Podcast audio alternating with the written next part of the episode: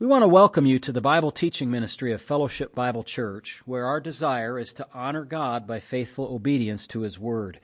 If you want to understand the Bible better, please continue to listen as Pastor Matt Postiff explains and applies the biblical text one verse at a time. You can reach us with questions or for more teaching audio and print material at our website, fbcaa.org. You can also watch our services live at fbcaa.org slash live. We want to thank you for listening and pray that you will be edified. Join us now as Pastor Postiff opens God's Word.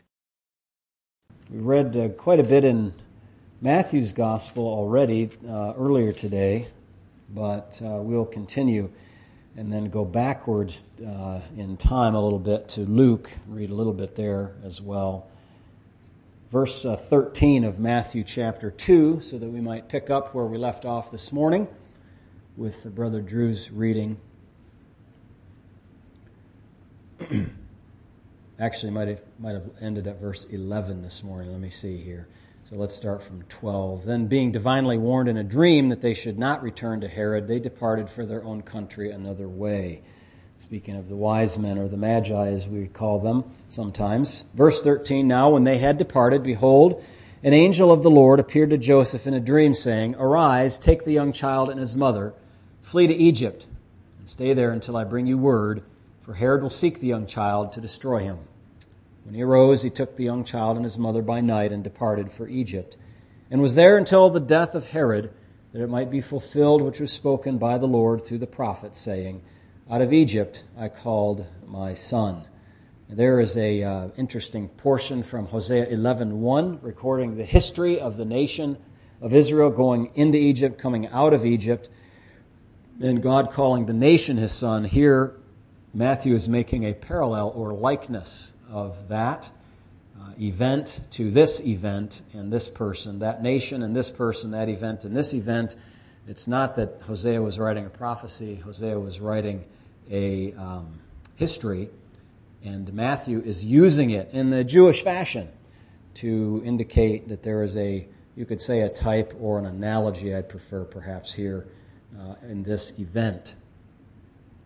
Verse 16 Then Herod, when he saw that he was deceived by the wise men, was exceedingly angry. And he sent forth and put to death all the male children who were in Bethlehem and in all its districts from two years old and under, according to the time which he had determined from the wise men.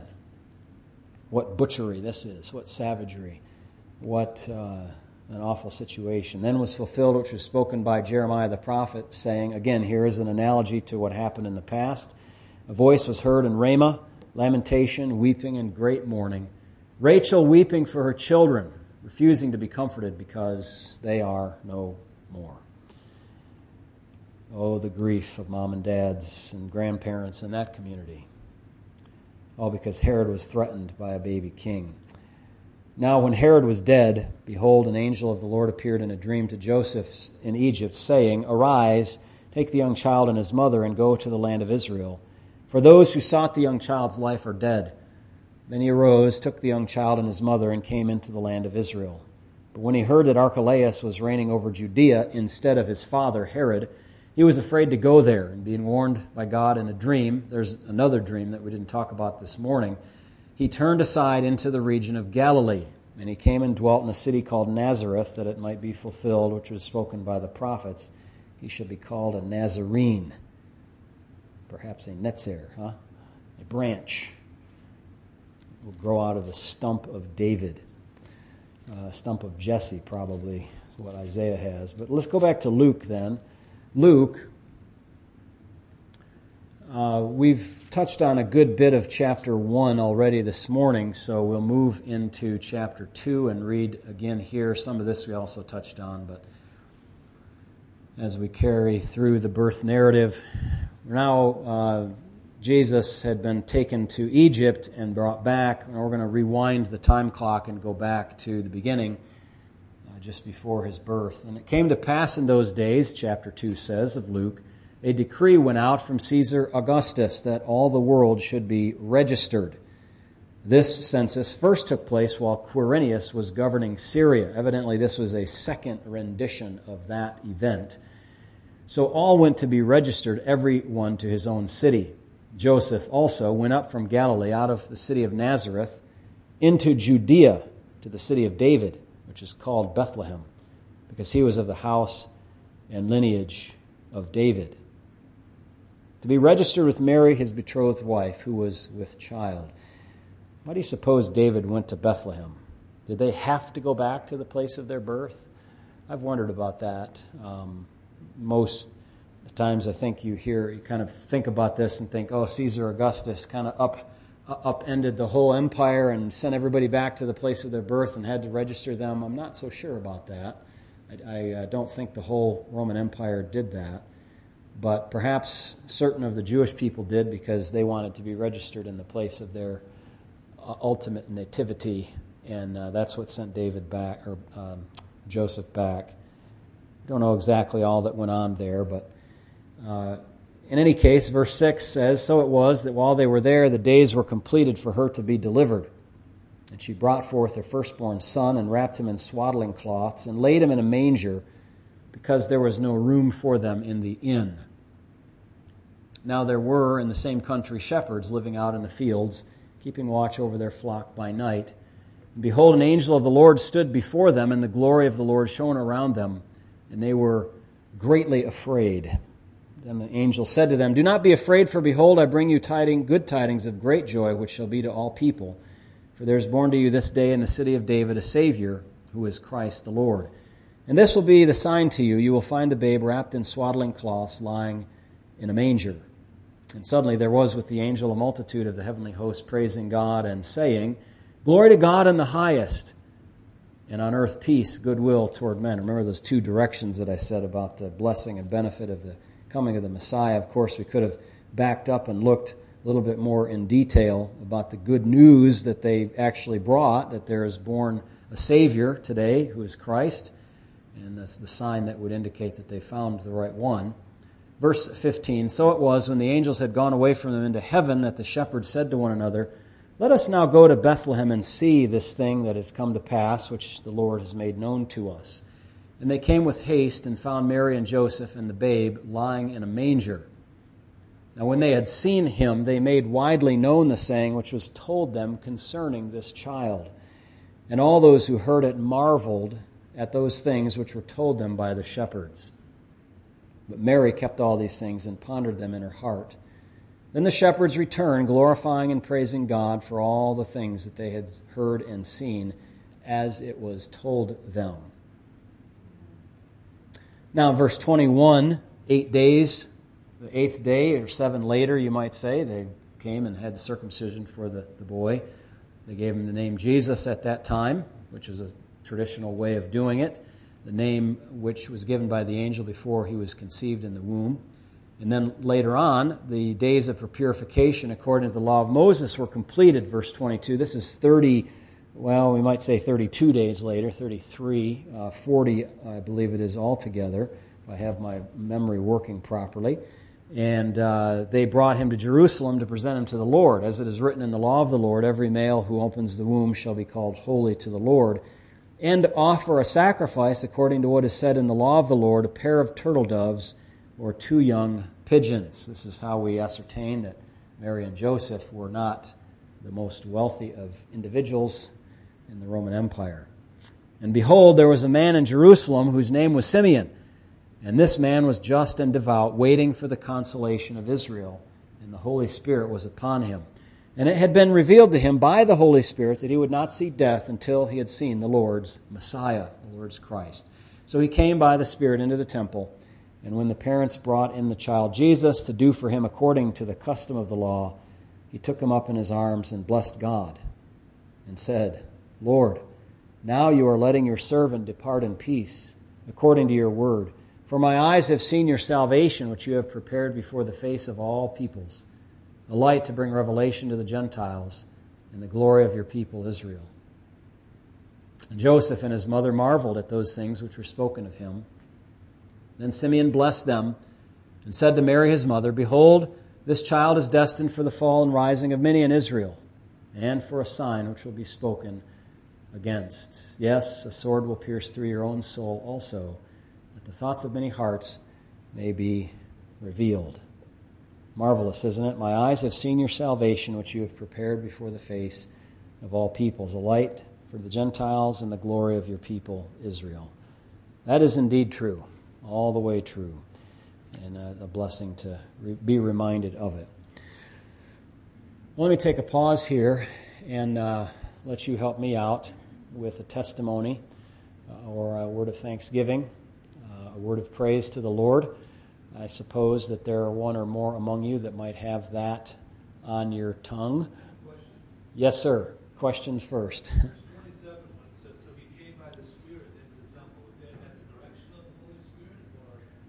Uh, let's see. It says in verse 27 So he came by the Spirit into the temple. Yeah, so I've understood that, uh, Steve, that he's being he was directed by the Spirit of God. Now's the time. Go now. Yeah. So that gave me a further indication that this was the place. Oh yes, yes, that's right. And I don't know what other signs and signals this fellow, uh, you know, had, um, but uh, I, I, suspect that he uh, probably talked at some greater length with the parents. Uh, found out that Mary had been was a virgin Oh, well, that would be a good sign, wouldn't it? oh, that's Isaiah 7:14 there. Uh, yeah, so that's a good question by the Spirit of God. We, we uh, maybe think that's a little too mystical, but we do believe that God's Spirit does guide us, and uh, it, it's a little hard to explain, but prompt us, uh, put word, you know, kind of a, a, notion in our conscience, if you will. Uh, uh, I, I wouldn't, you know, be able to, to brag or anything like that, but just say sometimes I have sensed that in my own walk with the Lord, like uh, you must go visit so and so right now, today. And, uh, you know, that has happened a number of times. I remember one I just popped to mind visiting with uh, Mrs. Beard.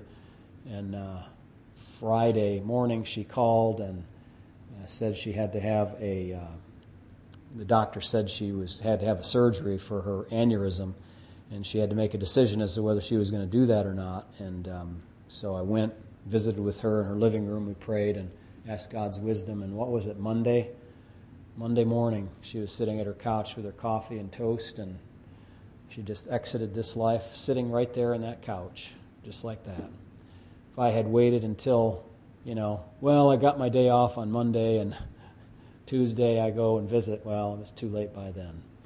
So, what a you know that that sort of thing. I think God works providentially and using the desires of our hearts. So we'll leave that work with God. But uh, you know, sometimes I think we can be so dull of hearing that we just miss it. You know, we don't want to be that way. We want to be sensitive to the work of God's Spirit. Any other words, questions, testimonies mainly? A thanksgiving, a word of praise to the Lord. Joseph's perspective on the whole matter, as I've talked about before.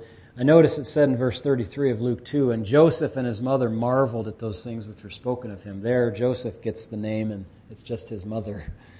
Um, Mary's not named in that particular verse, but he does. She is named in the next verse and subject of the next two. 233 and 34. And Joseph and his mother marveled 233 and 34 of Luke. But your point is very well taken that uh, Luke, um, I'm sorry, Joseph often gets a back seat, and uh, not much is said about him. He doesn't appear on the scene later on in, uh, in the book of Acts as Mary does, or at the, at the cross as Mary does, but he had a crucial role to play in the time that God gave him. Um, you know, he was the leader of that family, he was the head of that household. God used him to protect, to provide uh, for the family, uh, undoubtedly to train uh, in a way that the father could train a young child in uh, the things of God. Jesus learned as a boy, just like every other person did. Uh, he had a little bit of a leg up, I'll say, but uh, we'll, we'll at least acknowledge that his father did what a good father would do and taught him the, the Torah prophets and the writings. Um, so, very, very, very important. But it just goes to show you there are a lot of people who do things for God, and God assigns them to do things that don't get much credit. and uh, that's okay. God will give them the credit that they deserve. You know, they'll be rewarded richly. Um, you know, it's it's uh, it's just something that uh, you know Joseph does get such second billing, especially by those that overemphasize Mary. You know, what about Joseph? you know, he had a very big, big role to play in all of that. Well, let me uh, share with you something I've been thinking about for a while, just to connect a, uh, a well known piece of music to uh, our celebration today, tonight, of our Lord's birth. And it is a well known, uh, what's called oratorio, which is defined this way that term oratorio, a large musical composition for orchestra, choir, and soloists a man named George Friedrich Handel composed an oratorio filled with Bible passages that together describe our Lord's promised coming, the virgin birth, the substitutionary atonement, the resurrection and defeat of death, the Lord's exaltation to heaven and second coming. And it ends with a chorus of worship that says, He, the Lamb of God, is worthy of our worship. His text the text of it, which is different. The oratorio is the whole thing, the, the, music and all of that put together, which was, by the way, about 270 pages. His text that he used as a basis for that was the libretto compiled from Scripture and the Book of Common Prayer by his benefactor, Charles Jennens. Now, a libretto is a text or words of an opera or similar extended music composition. And so he was given this uh, libretto with the idea that he would put it to music and arrange it in such a way that it would come out as a beautiful musical composition oratorio. The same, the source that I, I looked up in, in this uh, information went on to say this, and I quote, apparently, Jennens' libretto had been in Handel's possession for a few years, but other projects, including another collaboration with Jennens, the same benefactor, took precedence. But in 1741, Jennens would convince Handel to begin work on this special libretto. In July of that year, Jennens wrote to a friend saying, and here's the content of the letter Handel says he will do nothing next winter. But I hope I shall persuade him to set another scripture collection I have made for him and perform it for his own benefit during Passion Week. I hope he will lay out his whole genius and skill upon it, that the composition may excel all his former compositions, as the subject excels every other subject. The subject is Messiah. The next month, George Handel began writing the music for the oratorio in what has been described as a white heat. The first 100 pages were done in six days, and the whole oratorio, nearly 270 pages, a total of 24 days. He hardly went out. He hardly was be able to be convinced to eat. Uh, he did not leave his work. In fact, at one point, uh, his servant reported that he went in to see his uh, master, and Handel said, uh, it is something like this it is as if I've seen heaven opened and seen the glory of God.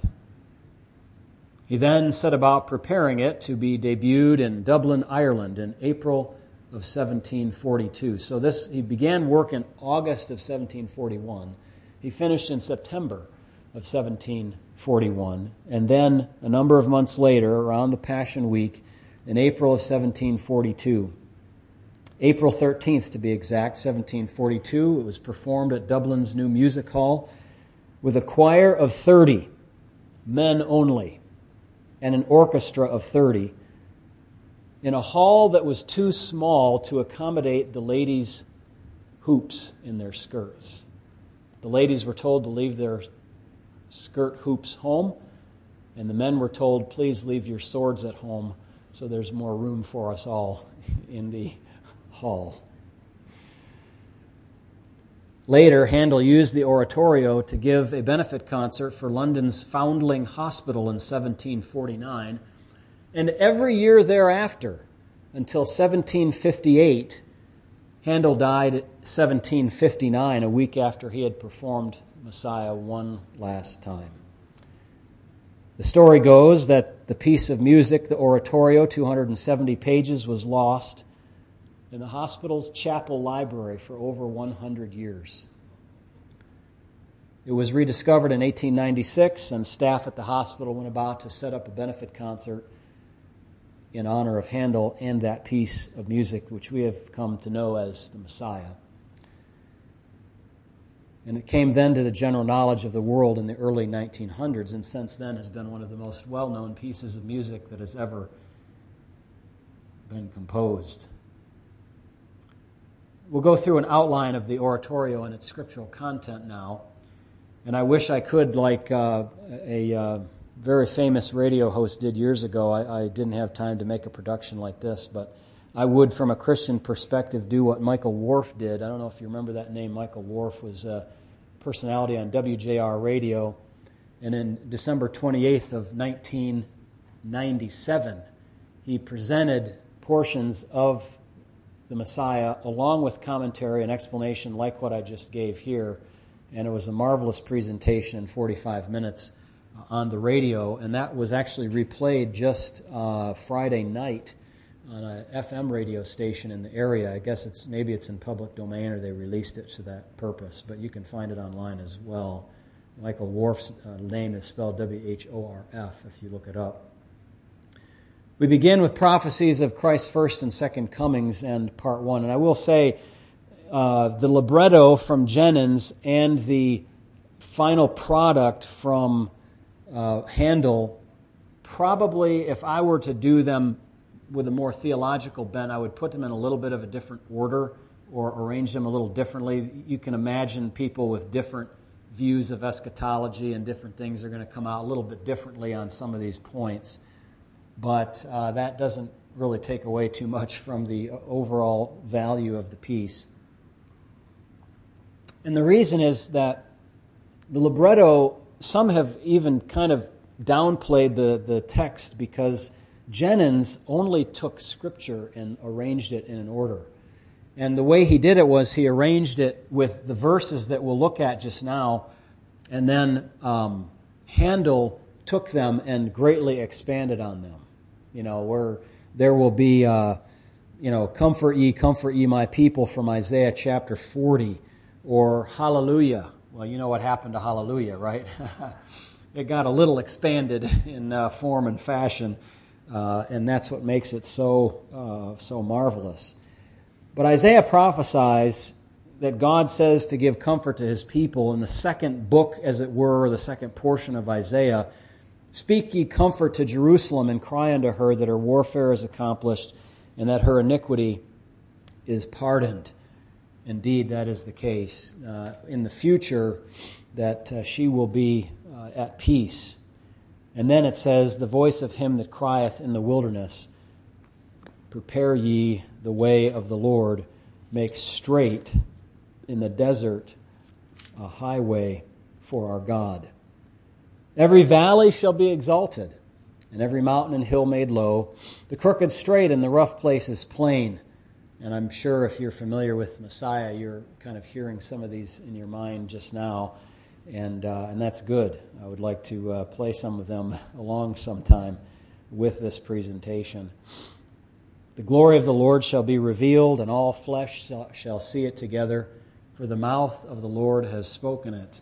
You know, it's a fascinating thing to me. We see this, and there's a little bit of uncertainty in the prophets, as we looked at this morning, about how it is that the, there would be the the sufferings of Christ and then the glories that would follow. And I think about the even just the glory of Christ coming the first time. How glorious is that? As Steve has testified this evening, the glory of that coming in the suffering and the giving of himself for our sins. But if you look at just the, the majesty of his appearance, of his sinlessness, of his living on the earth among people, of being so kind and helpful, healing and being a benefactor to people, just a blessing. And then, you know, you think about just a little glimpse of what it will look like in the future on the Mount of Transfiguration and the glory of that. All of that is going to be not done away, but it's going to be outstripped by the glory of his return. It will be even far greater. The glory of the Lord shall be revealed. And in this case, it's revealed in stage one, the first coming, stage two, at the second coming. And all flesh shall see it together. Why? For the mouth of the Lord has spoken it. It's that's it. Simple. God said so, and that's going to be done. Haggai, then, uh, is a text that's used. And it's very interesting because of 14, I think 14 books, maybe, of the scripture, if I recall properly, that are used in this libretto. In Haggai 2, 6, and 7, thus says the Lord of hosts, Yet a little while, and I will shake the heavens and the earth, the sea, and the dry land, and I will shake all nations, and the desire of all nations shall come. This is more of a second coming passage than a first coming. Malachi 3:1, however, bounces back, "The Lord whom you seek shall suddenly come to his temple, even the messenger of the covenant whom ye delight in. Behold, he shall come, saith the Lord of hosts." The Lord did suddenly appear at his temple. Very surprisingly, too. I mean, uh, he, he went in and he cleaned up the place, didn't he? And that was a shocker to those that were there. Just kind of business as usual, you know, turning the temple into a house of merchandise, a commercial establishment, instead of a house of prayer. But Malachi 3 goes on to say, But who may abide the day of his coming? And who shall stand when he appears? For he is like a refiner's fire. If the Lord would mark iniquities, who would stand? And so, because of the way the prophets are laid out, Thus, the libretto and oratorio, oratorio are laid out in such a way that their second, first and second coming are kind of put together, just like they are in the prophets. Malachi 3 3, and he shall purify the sons of Levi, that they may offer unto the Lord an offering in righteousness. How is it that he's going to come? Behold, a virgin shall conceive and bear a son, and shall call his name Emmanuel God with us. These are good tidings. So says Isaiah in chapter 60 O thou that tellest good tidings to Zion, get thee up into the high mountain. O thou that tellest good tidings to Jerusalem, lift up thy voice with strength. Lift it up and be not afraid. Say unto the cities of Judah, Behold your God. Arise, shine, for thy light is come and the glory of the Lord is risen upon thee. For behold, this is Isaiah 60 again darkness shall cover the earth, and gross darkness the people. But the Lord shall arise upon thee, and his glory shall be seen upon thee, and the Gentiles shall come to thy light, and kings to the brightness of thy rising. Indeed, the people that walked in darkness have seen a great light. And they that dwell in the land of the shadow of death, upon them the light has shined. For unto us the child is born, and unto us a son is given, and the government shall be upon his shoulder. And his name shall be called Wonderful. Are, are, you hearing it in your mind's ear? Wonderful Counselor, the Mighty God, the Everlasting Father, the Prince of Peace. There's a section now, number number 13 in the uh, oratorio, the Pastoral Symphony, followed by Luke 2:8. There were shepherds abiding in the field, keeping watch over their flocks by night. And lo, the angel of the Lord came upon them. And the glory of the Lord shone around them, and they were, this is the King James, not very afraid, they were sore afraid. it's a good word. Good word. And the angel said to them, Fear not, for behold, I bring you good tidings of great joy, which shall be to all people. For unto you is born this day in the city of David a Savior, which is Christ the Lord. And suddenly there was with the angel a multitude of the heavenly host praising God and saying, Glory to God in the highest, and peace on earth, goodwill towards men. And then this jumps again to uh, the second coming, I, I, would say, although this could be applied in the first as well. Rejoice greatly, O daughter of Zion. Shout, O daughter of Jerusalem. Behold, thy king cometh unto thee. And of course, in that context, there's the coming, he's coming with the, uh, on a colt, foal of a donkey. So that is the first coming. But then later in Zechariah, talks about him coming and them observing the one whom they pierced. Yeah, and mourning as one mourns for an only son. He is the righteous Savior, and he shall speak peace unto the heathen. There's another good King James word, the heathen, the, uh, the Gentiles, the nations.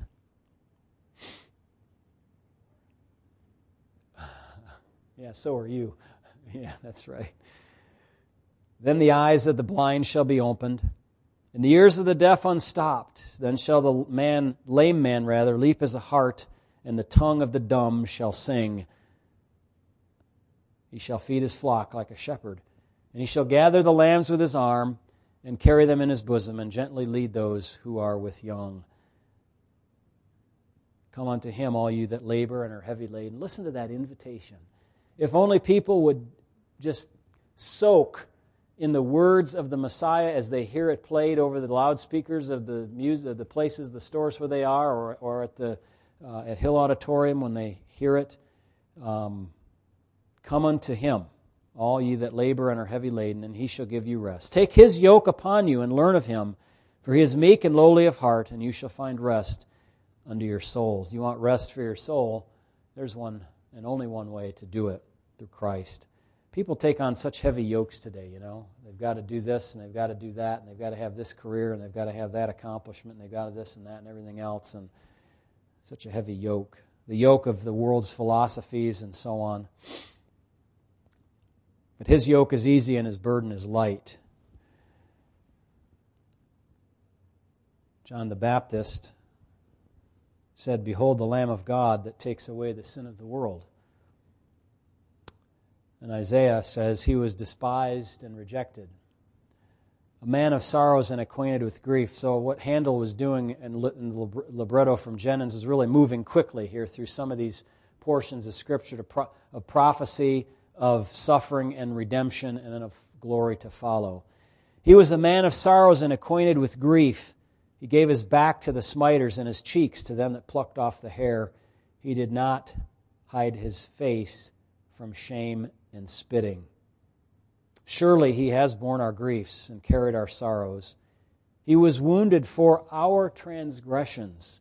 He was bruised for our iniquities. The chastisement of our peace was upon him.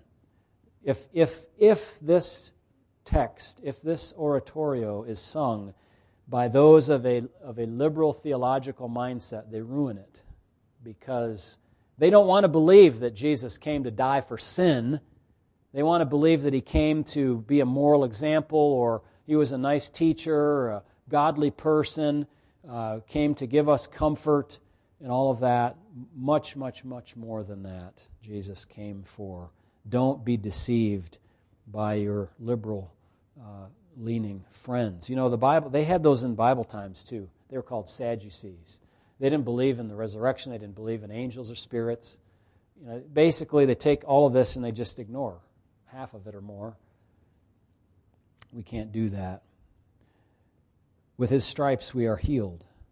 All we like sheep have gone astray. We have turned everyone to his own way, and the Lord hath laid on him the iniquity of us all. All they that see him laugh him to scorn. They shoot out their lips and shake their heads, saying, He trusted that God would deliver him. Let him deliver him if he delights in him now. They rebuke Sorry, thy rebuke has broken his heart. He is full of heaviness. He looked for some to have pity on him, but there was no man. They found none to comfort him. Behold and see if there be any sorrow like his sorrow. He was cut off from the land of the living. For the transgression of thy people he was stricken but you did not leave his soul in hell. These are all verses in the, in the Messiah. Nor didst thou suffer thy Holy One to see corruption. Lift up your heads, O ye gates, and be lift up, be ye lift up, ye everlasting doors, and the King of glory shall come in. Who is the King of glory? The Lord strong and mighty, the Lord mighty in battle. Lift up your heads, O ye gates, and be ye lift up, ye everlasting doors, and the King of glory shall come in. Who is this King of glory? The Lord of hosts. He is the King of glory. Mm-hmm. Unto which of the angels did he say at any time, Thou art my son, this day I have begotten thee?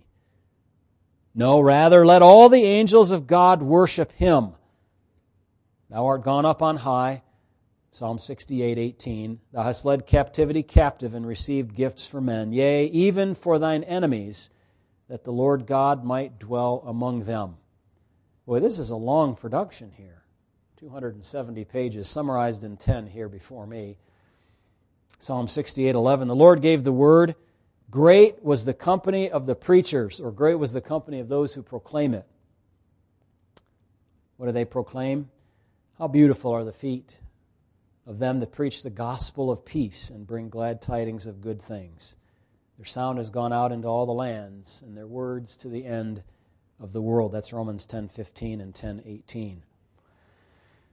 So you present all of that, and then the question is asked in the oratorio why do the nations so furiously rage together? And why do the people imagine a vain thing? The kings of the earth rise up, and the rulers take counsel together against the Lord and against his anointed, that is the Messiah. They say, Let us break their bonds asunder and cast away their yokes from us. But he that dwells in the heaven shall laugh them to scorn.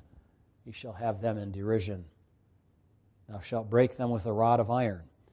Thou shalt dash them in pieces like the potter's vessel. And then the ever famous Hallelujah chorus. Hallelujah. For the Lord God omnipotent reigneth. The kingdom of this world has become the kingdom of our Lord and of his Christ, and he shall reign forever and ever, King of kings and Lord of lords.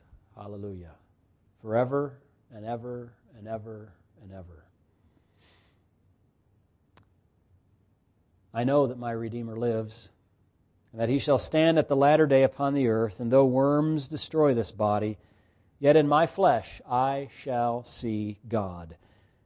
For now Christ is risen from the dead, the first fruits of them that sleep. 1 Corinthians 15 20. Since by man came death, by man came also the resurrection of the dead. For as in Adam all die, so also in Christ shall all be made alive. Behold, I tell you a mystery. We shall not all sleep, but we shall all be changed in a moment, in the twinkling of an eye at the last trumpet. The trumpet shall sound, and the dead shall be raised incorruptible, and we shall be changed. For this corruptible must put on incorruption, and this mortal must put on immortality the oratorio reports. Then shall be brought to pass the saying that is written Death is swallowed up in victory. O death, where is thy sting? O grave, where is thy victory? The sting of death is sin, and the strength of sin is the law. But thanks be to God who gives us the victory through our Lord Jesus Christ. Now we come to a section that talks about the eternal security of the believer, followed by the eternal worship of Christ. First, the security. If God be for us, who can be against us? Who shall lay anything to the charge of God's elect? It's God that justifies. Who is he that condemns? It is Christ that died, yea, rather, that is risen again, who is at the right hand of God, who makes intercession for us. And then the worship Worthy is the Lamb that was slain. Revelation 5, 12, and 13. And that heavenly worship scene that John has a little entrance into, being called up into heaven to give us a revelation, the, the revelator, as we might call him. He saw this one, it has redeemed us to God by his blood. And he, he wrote down these words Worthy is that Lamb who was slain and redeemed us to God to receive power and riches and wisdom and strength and honor and glory and blessing. Blessing and honor, glory and power be unto him that sitteth upon the throne and unto the Lamb forever and ever. Amen. That's the content of the Messiah.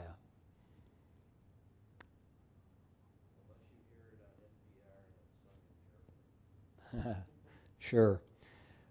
Whorf, Michael Whorf, that I mentioned earlier in his uh, research, reported this that Beethoven, when late in his life perusing the works of Handel, said this of his work There is the truth.